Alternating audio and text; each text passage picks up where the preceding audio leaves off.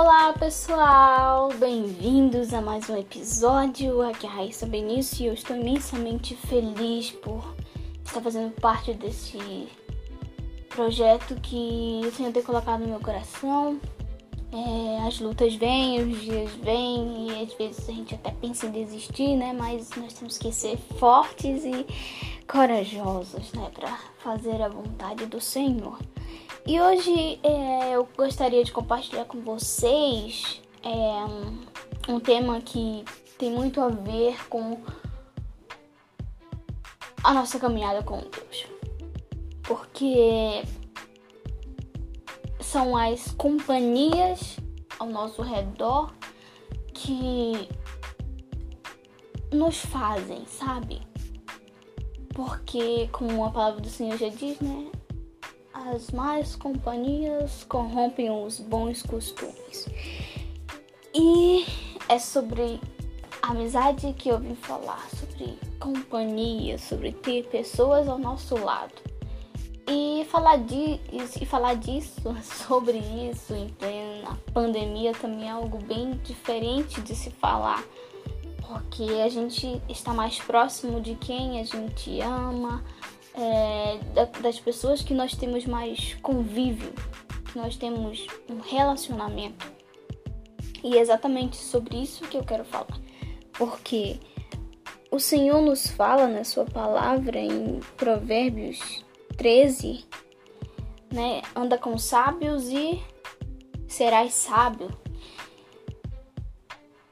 Então a, a companhia das pessoas nos influencia um tanto para ter hábitos bons quanto hábitos ruins.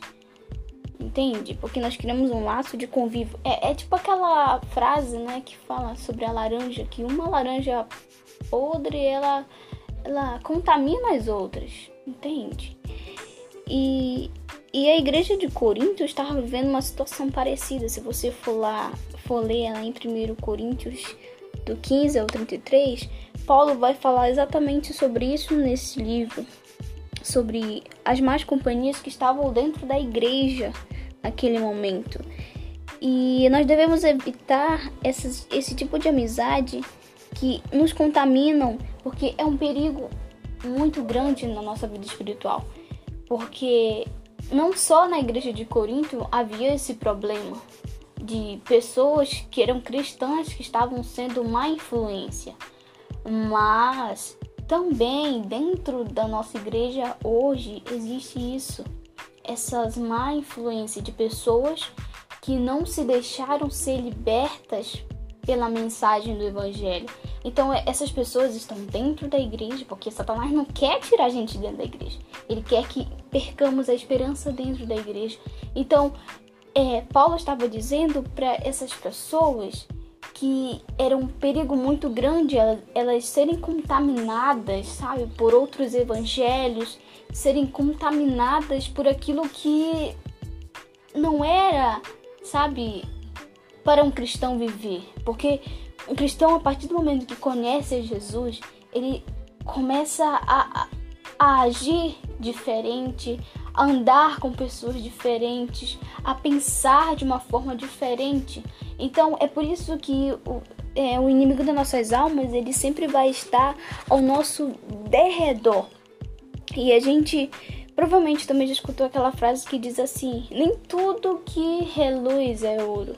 Porque essa é a verdade. É, quando nós estamos com algumas pessoas e elas nos influenciam, é, elas acabam nos oferecendo aquilo que nós queremos, aquilo que a nossa carne quer. E essas pessoas, elas estão ali para isso, para levar o manjar dos deuses, da, da idolatria.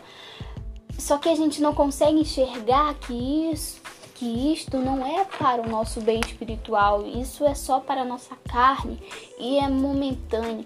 Então que nós venhamos abrir nossos olhos para ver realmente quem são as pessoas que estão ao nosso redor, porque elas nos influenciam. E é por isso que nós devemos andar com pessoas que nos tragam para mais perto de Deus, pessoas que querem crescer juntas espiritualmente.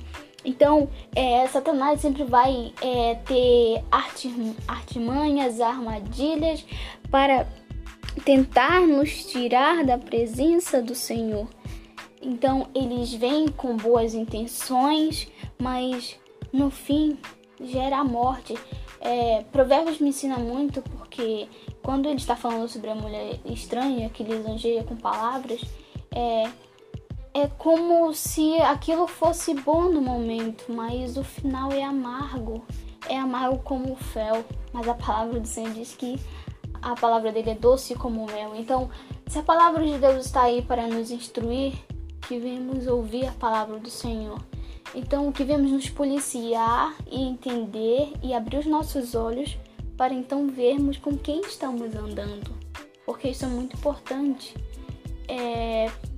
Eu sou um exemplo sobre isso. Eu não posso falar desse assunto sobre más companhias e, e andar em más companhias. Não, eu sempre tentei evitar, gente, o máximo possível para andar com pessoas que me trouxessem para Deus, para mais perto dele porque nós somos o que nós atraímos. Eu gosto muito de entender isso. Então, tome cuidado com as pessoas que você está andando, ou então olhe para dentro de si e veja se você está sendo uma companhia agradável, se você está sendo alguém que inspira sobre Jesus, que reflete a imagem dele. Tá bom, pessoal? Então é isso.